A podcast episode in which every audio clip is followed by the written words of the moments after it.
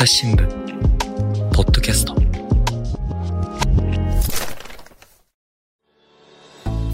朝日新聞の神田大輔です、えー東京経済部の記者藤田智也さんから、えー郵便局のお話を聞いております。よろしくお願いします。はい、よろしくお願いします。あで郵便局の話と言いましたけれども今回はですねまたちょっと違ってゆうちょの話を聞いていこうと思うんですがあのー昨年ですね、えーの9月だったと思いますけれども地方銀行の顧客からですね口座のお金が引き出されていると。これがドコモ口座というので引き出されているよっていう声がですねネット上なんかで上がりまして、えーでドコモがですね、えー謝罪するっていうようなことがありましたけれどもその後ちょっといろいろな展開があってさっき地方銀行って言いましたけれどもどうもゆうちょからですねいろいろこう引き落としがされている見知らぬですね引き落としがされているってことが明らかになりしかもそのドコモの話というよりも全然前からそういうことがあったみたいな話がありましたけれども藤田さんこの辺の話をちょっとですね今回聞いていこうと思うんですがえー、とそもそもお何が起きていたのかっていうところなんですけどもね、うんうんえーとはい、教えてもらっていいですかね。はい。うんえーっと、まあ、今ね、言ったように、去年の9月にですね、これ、えーまあ、そもそも今ね、ツイッターでいろんな情報を普通の人が発信できるようになっているので、えーまあ、ドコモ口座という名前のですね、えー引き落としで使った覚えもないのに、ドコモさえ使ってないのに、えー自分の銀行口座から、えーお金が取られてると。ですよね。うん。でその時の最初はまあ銀行の対応も良くなかったし、えードコモもすぐにちょっと対応があの少し遅い、まあ、店頭でですねいうようなことがあって、えー、ツイッターで発信される人がいて、えー瞬く間にこう話題になって、うん。あ私もとかうちもとかですねいうことで話題になったと。ただあの地方銀行はですね、えーまあ割とやっぱり銀行ですから、うん。えーお客さんのお預金がなくなるって大変なことなので、めちゃくちゃですよね。あのまあ、一番あっちゃいけないことですよね。ねそのために銀行に入れてんだから安全を求めてね。そうそう、うんなので、えー地銀はかなりこう慌ててですね、うんうんえーどういうことなんだと調べ始めたり、お客さんに注意喚起したり、それから、まあ、システムでですね、ドコモ口座っていうので、えー抜かれてる人をこう洗い出してですね、うんえー銀行から連絡を取るとかですね、うんうんまあ、そういうことをしてたんですね。で、うんところがですね、えーまあ、なんかゆうちょ銀行に最初こう、あの被害ありますかって聞くと、まあ、なんかどうやらあると。うんであるいはまあ1件だか 複数だかあるとは言ってるんだけど、ええあのーまあなんかすごくのんびりしたねあの感じだったのが、えー最初の出だしでしたね。うんこれね、だから私も覚えてますけれども、まあ、なぜ覚えてるかっていうと、私もですねこういうその電子決済のサービスにおいて、郵便貯金使ってたんですよね。で、まあ、それで、うん何が起きてるんだっていうふうに思ってたんですけれども、そのゆうちょ銀行は、あんまりその、そのさね、地方銀行なんかに比べても、公式なステートメントみたいなのがないんですよね、うん。なかった、で何が起きてるかよく分かんない、でだんだん分かってきたのが、そのまあさっきドコモ口座って言いましたけれども、ドコモ、まあ、ドコモ側にもいろいろなこの拙速な面とかはあったんだけれども、問題は、その金融機関側がセキュリティが甘かったっていうような、ね、部分があって、例えば2段階認証をしていないであるとか、あと、リバースブルートフォースって言ってね、要はそのパスワードっていうのを固定して、口座の番号だけをどんどんどんどん変えることによって、そうすると、その基本的に銀行の口座って、あパスワード、暗証番号なんかを3回間違えたらそれでもうロックされるとかっていう仕組みはあるんだけれども、暗証番号をずっと変えないで、口座の番号の方だけ変えていくっていうことに対しては、全然こうセキュリティがね、あの守られてないっていうところがあったりして、そういうことでこう、あむしろその金融機関側の問題が起きてるねっていうことが明らかになっていた中、だでも、なぜかゆうちょ銀行は、なんか悠然と構えてる感じはありましたよね。まああのー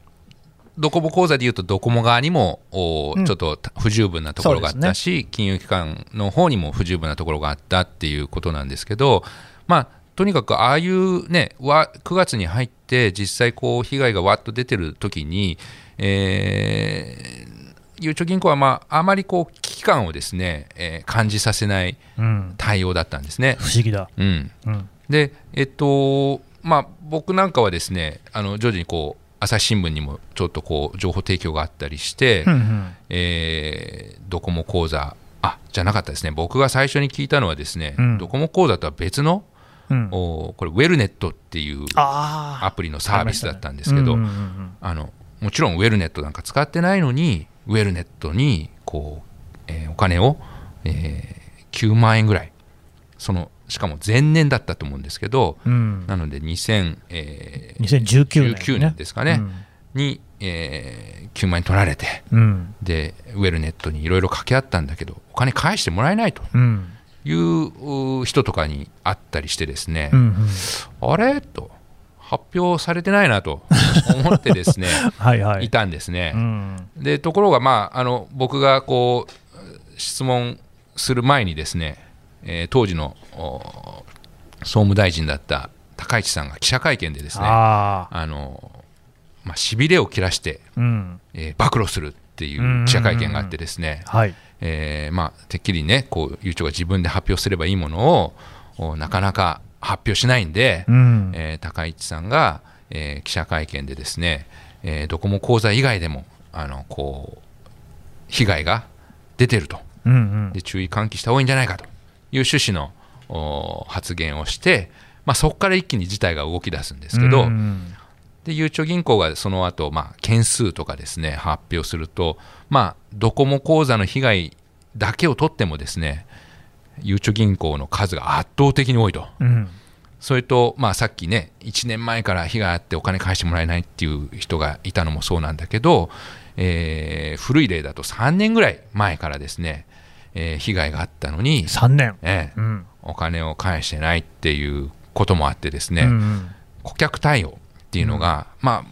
聞いてる側からすると、ほとんど放置してるに等しいぐらいの、うん。あの状態だったと。で、まあ、そのサービスによってはですね、そのサービス事業者があの返金に応じたりしてる例も中には含まれてるんだけれど、うん。そこが応じなかったら銀行も応じないとうんいうようなあの形で、えーお客さんがね、何の罪もないのに、えー預金を奪われて、うん。えーその被害がですね、えーなんていうか、漫然とうん。あの置いておかれてるっていう事態が分かったのが去年の9月でしたね。いやだからこれね、藤田さんのその取材なんかの、ね、記事なんか読んでも、要するにこう本人、えーその口座を持っている人は、あーその被害に気づいてるわけですね、こんな私、全然使っていないものが勝手に引き落とされていると、でこれ、ゆうちょ銀行にちゃんとこう相談をしてるわけですよね、ところがゆうちょ銀行の方は全然対応していなかったってことですか？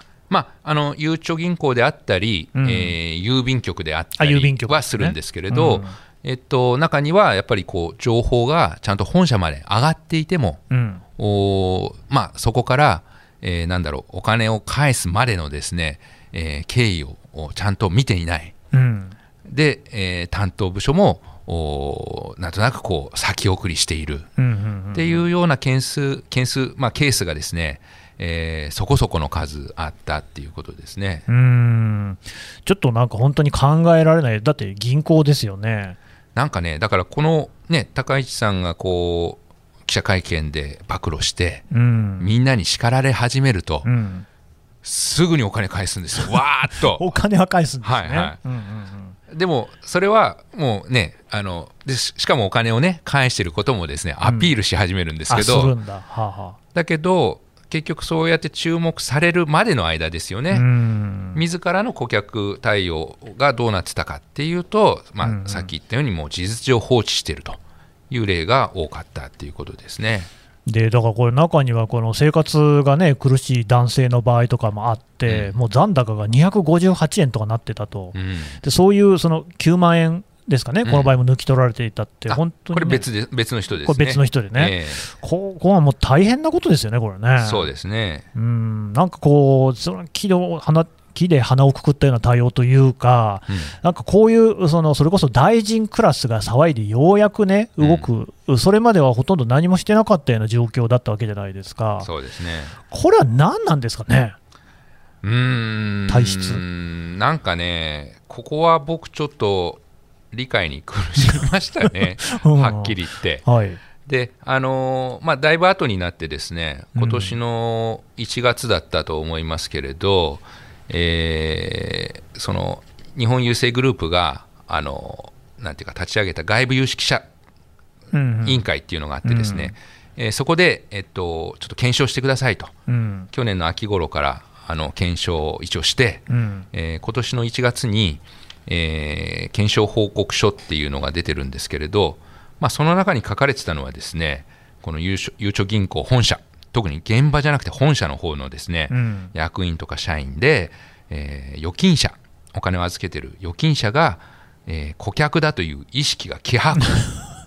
いやいやいやいや、顧客以外の何だっていうんですか、一体。とかはい。顧客の保護を図る意識が乏しいはあ。みたいな、えーさらにこの預金お金を、ね、奪われた預金者の心情への想像力を変えているものが含まれているとかですね、はまあ、正直もう身も蓋もないようなですね、えー評価、認定をされているってあ。いう硬い言葉で書いてあるんですけど、要するに客のこと何も考えてないよねっていうふうに言ってるわけですよね。まあ多分ですね、うん。あのドコモ口座で連携するドコモ様をお客様だと見ていて、あお金を預かってる、あ、はいはい。あの預金者ですね、うん。お金を預けてる人のことを顧客と、まあ、見てなかった、見てないうん役員が現場じゃなくて、本社の役員とか社員の中に少なからずいましたということですね。いやでもね、郵便局といえばですよ、やっぱりこちら、使う側から見れば、やっぱその短さっていうのが一番ね、うん根本にあって、僕もね、その郵便局との思い出ありますよ、思い返せば、小学校4年生の時に初めて口座っていうものを持ったのが郵便局でしたからね。その時にあのこお年玉をね、定額貯金に預けて、当時はね、利率もなんか5%とかついてましたから、ああ、こういうふうにこうお金って預けるんだなっていうのを勉強したのが郵便局だったし、うんうん。その後ね、高校生になって初めてアルバイトをしたの、僕、郵便局でしたよ。うん。あの、イトとかってやつ、えはがき、郵便、えー、と年賀はがきをね配るやつをやって、うん。その時には局員の人もいい人多くってね、うん。だから僕は郵便局のこうイメージってすごく良かったわけですよ。うんうんうん。でもね最、最近じゃないのかもしれないですけれども、本当にその問題が多いじゃないですか、うんうん。この間の話のその漢方生命の問題しかり、うんうん。今回のこのゆうちょ銀行の件しかりね、うんうん。そういうその身近な存在が、こんな風にその顧客のことを全然見ていない、顧客っていうのはね、我々一人一人の市民の方をね、見ていないんだっていうことにはね、本当にがっかりですよ。うん、まあそうですね。まあなんか今聞いてて2つ思ったのは、うん、まああの一つはやっぱり間違いはねどうしても起きるのでそれはそうです。大きい組織だし、うんたくさんだいるねんだん新しいサービスを始めるわけだから。いろんな人いるしね。うん。うん。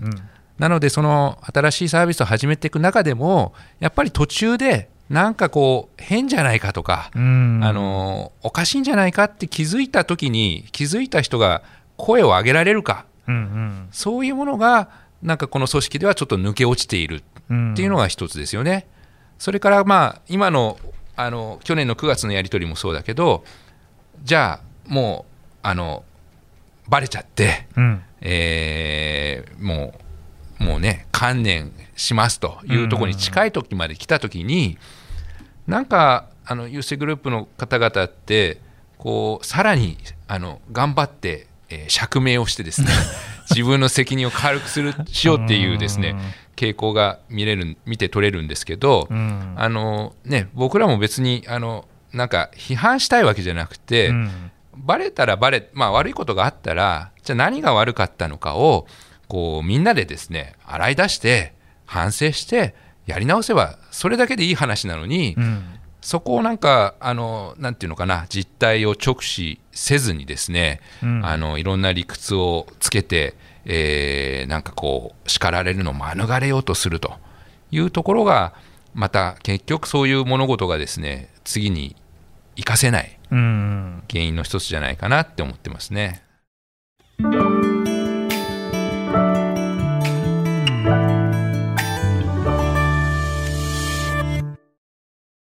朝日新聞ポッドキャストニュースの現場から世界有数の海外取材網国内外各地に根を張る記者たちが毎日あなたを現場に連れ出します音声で予期せぬ話題との出会いを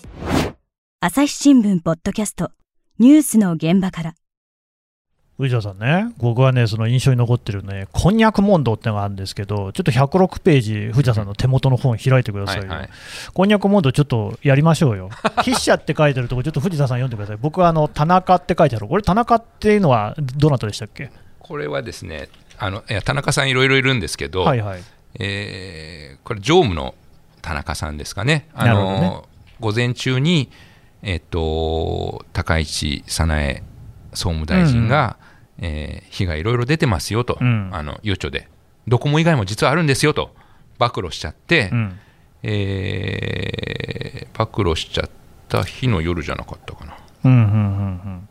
まあ、そうですね。そうですね、そう書いてあります、ね。夕方頃。15日夕方に記者会見を開いた田中孝之さんね、常務、当時ですね。いまあ、それそれで、ええ。あのまあ多分この報道陣の中で一番うるさ型なのが僕なんですけど はいはい。僕がこうサービス継続はこれ危険ではないですか？と、危ないということであれば、迅速に対応する必要がある。いやでも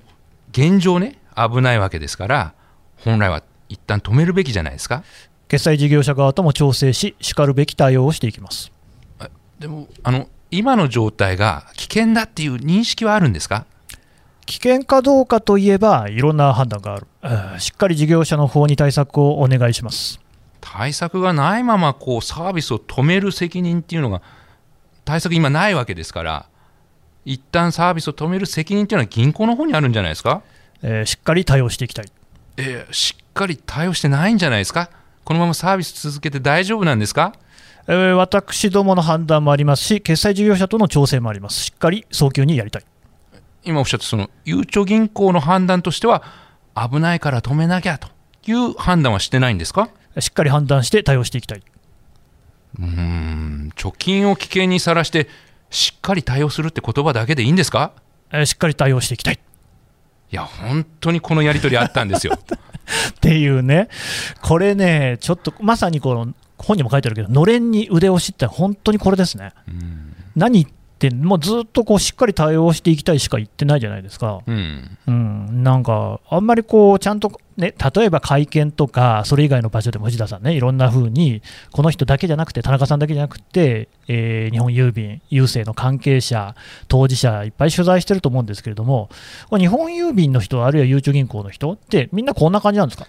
あのね、うん、まあやっぱりこうこの常務もまあ認められたことしか喋れないっていう大前提があるんです でねも常務でしょ、だいぶ偉いですよ。このね後で分かったのはこの前後に、ええ。あの副社長の田中さんっていう方と、はあはあ。あのどうやら打ち合わせをしてて、うん。えーこの記者会見があった時点ではその副社長も含めてですねサービス継続だと決めたわけですね。だからまあそこが多分間違いなんですけど 結局偉い人が決めたものをまあなんていうのかな大した理屈がない中で うん常務が苦しいこう記者会見のうんあの場に立たされて、なるほどね。えーまあ、報道陣からあるいは僕から詰められてるっていううん状況ですよね。で、まあ、本にもありますけど結局この記者会見を見ててですね多分みんなハラハラしていて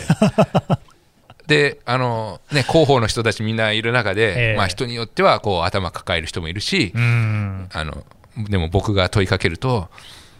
仕方ないみたいなあのコメントする人もいたんですけど、うん。この直後にまた会議開いて、うんうん。結局止めることになった。何なんですか、一体。いや。そうそう。やり取りしてさ、ええ。こうあんなにね、あの提携してる業者の事情もあるしみたいに言ってたのは、何だったのかなって、この時はやっぱり思いましたけどね。うん。だからこの時はあれでしょ、そういうその二段階認証に関しても、なんか強く働きかけをしていたみたいなこと、なんかすごく言って、うん。であの楽天とかね、そその逆の方から、つまり提携する事業者の方から、いやいや、何の働きかけも受けてませんけどみたいなこと言われてましたよね。そうなんですよ、それはまあ次の日のお記者会見でのやり取りでしたけど、うん。やっぱりそういうところで、なんかこう、反射神経的に出ちゃうのか分かんないですけど、うんまずは、あのなんかこう、釈明しようっていうことをですね、うんトライしちゃうんでしょうね。なんでそんなすぐバレる嘘つくのかなっていうね、うんそんなことがよくあるんですか？まあありますよね、まあ、これだって嘘とは断定できなくて、ね、僕らかまあまあ、らすればね、もちろんね、証拠はないですから。楽天の言ってることが間違ってるかも、かもしれない。そう冷静に見れば、うん。だから、でもそうやってこう頑張っちゃうんですよね。なんかそこを頑張るとこじゃなくて、そうですね。うん、やっぱり何が悪かったのかっていうのを素直に認めて、うん。えー次に生かす、まあうん。だから多分やっぱそこで頑張らないと叱られちゃう人が誰かからなんか叱られちゃう人がいるのかもしれないですね、叱られちゃう。うん。うん。そこはまあよく見えないところですけど反射的にそうやって反応しちゃうっていうあの行動の背景はひょっとしたらこうねその非を認めた途端になんか責任を取らされるとかですね、うんうんまあ、もう少しなんか奥深いあの組織の、原理っていうのが背景にはあるんじゃないかとは思うんですけどね。あとね、だからこの藤田さんの記事読んで思ったのがね、僕もだから郵便貯金に口座持ってるんですけど、うん郵便貯金大丈夫かな、ゆうちょ銀行大丈夫かなってことなわけですよ。うんつまりまあ、ゆうちょってその、いわゆる銀行っていうものになってから、まだあの日が浅いじゃないですか。うんうんえーそもそも銀行の業務っていうのは、まあ、お金をこう、まあね、預金集めて、それをその、まあ、貸してね、えー事業に貸し出して、でその事業がこうだんだん成長していく中で、利子がついて帰ってきて、でそこから利子を払って、あのまあ、お客さんに返すっていうね、のがまあ基本の銀行業なんだけど、そういうことは今まで全然やってきてないんですよね。えっと、いわゆるお金を貸す、うんまあ、多くの銀行は預かった、えーお金をお企業とかにですねそうですね事業とかに貸してき利息を得る、こういう部分は少ないですね。財政投融資っていう形でやってきた。えー民営化前は。民営化前は。で民営化後はあの国債をたくさん、国債を中心にですね、うん。安定資産を買って、えーその利財を得るというのが基本なんだけど、まあ、あの金利がどんどん低下していく中でね。収益は自利品の状況になっているとは言えますね。でそのまあ郵政民営化前なんですけれども、うんうん。そそもそも財政投融資ってごめんなさい、どういう仕組みなんでしたっけ？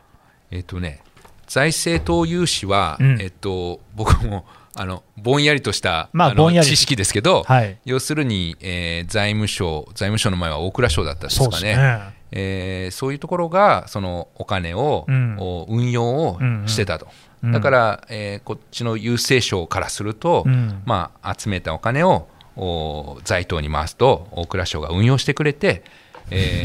ー 大蔵省が運用してくれるんですよ運ね用。するんですね。いやだから覚えてるんですけど、そのさっきね、小学4年生の時初めて郵便貯金に口座を持ちましたって僕言いましたよね。あれ、なんでそうしたかっていうと、利率が一番良かったからなんですよ。他のその銀行に定期預金として預けるよりも全然、全然かな、まあ、かなり良かったんですよね。でなんでそういうことが可能だったかっていうと、まあ、国が運用してくれるから、そこでその、まあ、他の銀行よりも高い利子が返ってくるからなわけですよね。それは大蔵省があの他の銀行よりも高いあの、利回りで、うんうん。えーあと特殊法人とかにですね、うん。貸して貸し付けてた。っうん。ていうのがまあ背景にあるわけですね。うんうん、でただ、まあ民営化しました、うん。財政投融資の仕組みもなくなりました、うんうん。でその藤田さんおっしゃったように、国債で運用していますと、うん。ただ国債なんかももうゼロだったり、それこそマイナスっていうような年利の中で、これからあのゆうちょ銀行ってどうやってその資産を運用していくつもりなんですかね。うんあの少しずつゆうちょ銀行も民営化した後、うん。リスク性の資産に、うん。えーお金を振り分けていて、うんうん。えーそこで、まあ、あのい国債よりもうん。あのいい利回りのお資産にお金を運用してるんですけど、うん。まあ、これ当然リスクもあってで下がるかもしれないですね。あのうん海外のそういう金融市場があの大きく崩れた時には、うんあの大きな損が出るっていう構造に徐々にあのシフトしている途中段階ですね。だからその一般的な銀行とかと違って、そういうそのね、まあ、あの自分の資産をちゃんとこう運用するっていう経験が極めて乏しいわけじゃないですか、やっていけるんですかね？やっていけるかどうかはこれ あの行く末を見守るしかないんでやめすけれども。てくださいよ、見守ってるうちに僕の資産がなくなるんじゃないですか。ただなんかまあここはね議論があるところなんだけどほうほう。ただただその普通の銀行になればいいのかと。うん。まあそりゃそうですね。いうところは少しやっぱりちょっとこう一泊置いて考えてみたいっていうところはありますね。うん。今までもやっぱりその預かってる資産が巨大巨額であるがゆえに、えー低利回りでも一定の収益が見込めた。でこの、まあ、預かる資産がどうなるかも今は分かんないし、うんえーそうですね同じ銀銀行の真似事だけでいいのかっていうところはなるほどね。少し考えなきゃいけないところかそれは。そうでしょうね、まあ、額もすごく大きいんでしょうから、ただなんか一方でね、今回のそのね、えーとドコモ口座、ウェルネットしかりのこの対応なんかを見ていても、仮になんかすっごいこうまずいようなね、運用をしてしまって、うん。めっちゃお金が減っちゃったみたいな時にも、何にも言わずにしれっとしてんじゃないかっていうようなね、うん。気がしてならないんですけど、その辺大丈夫ですかね。うーん。なんかねあの見張ってはいたいなと思うんだけど 大丈夫かどうかは何とも言えないところですよね。なるほどね。いやーでもまあ、これはね、ゆうちょ銀行の話ですけれども、まだ他にもね、いろいろ話ありますんで、うんまた藤田さんには別のお話を聞かせていただきたいと思います。はい藤田さん、今回はどうもありがとうございました。ありがとうございました。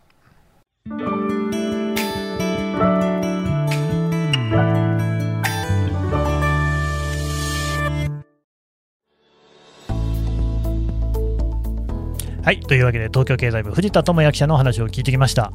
藤田さん、今回もあの郵政腐敗のはい。紹介でいいですか、そうですね。えっ、と、まあ今日出たあのゆうちょ幹部とのおこんにゃく問答も これね、あの詳しくあの、えー収容してるので、他にもね、あのやっぱりこういろいろとね、見どころ満載のね、いろんな発言をいろんな幹部の人がしてるっていうのがね、読むとよくわかりますけどもね、本当によく我慢強く取材してますね。いえあのやっぱりね普段の新聞記事ってすごく短いので、そうですね。あの本ならではのあうんの良さがあるんじゃないかなと思いますね。またこれあの、いわゆるその公人と違って、記者会見の内容が一言一句書きおろ、ね、起こされてるってわけでもないでしょうから、ここでしか読めないみたいなところもありますからね。そうですね。いやーこれね、本当にあの身内褒めではなくって、面白いんで、ですねぜひちょっとこうね、あの読んでいただければなというふうに思います。こういう記者がいるっていうこともね、皆さんに知っていただけるとありがたいなと思います。藤田さん、どうもありがとうございました。はい、ありがとうございました。朝日新聞ポッドキャスト、朝日新聞の神田大輔がお送りしました。それではまたお会いしましょう。この番組へのご意見、ご感想をメールで募集しています。podcast アット朝日 .com p o d c a s t アットマーク朝日 .com までメールでお寄せください。ツイッターでも番組情報を随時紹介しています。アットマーク朝日ポッドキャスト朝日新聞ポッドキャストで検索してみてください。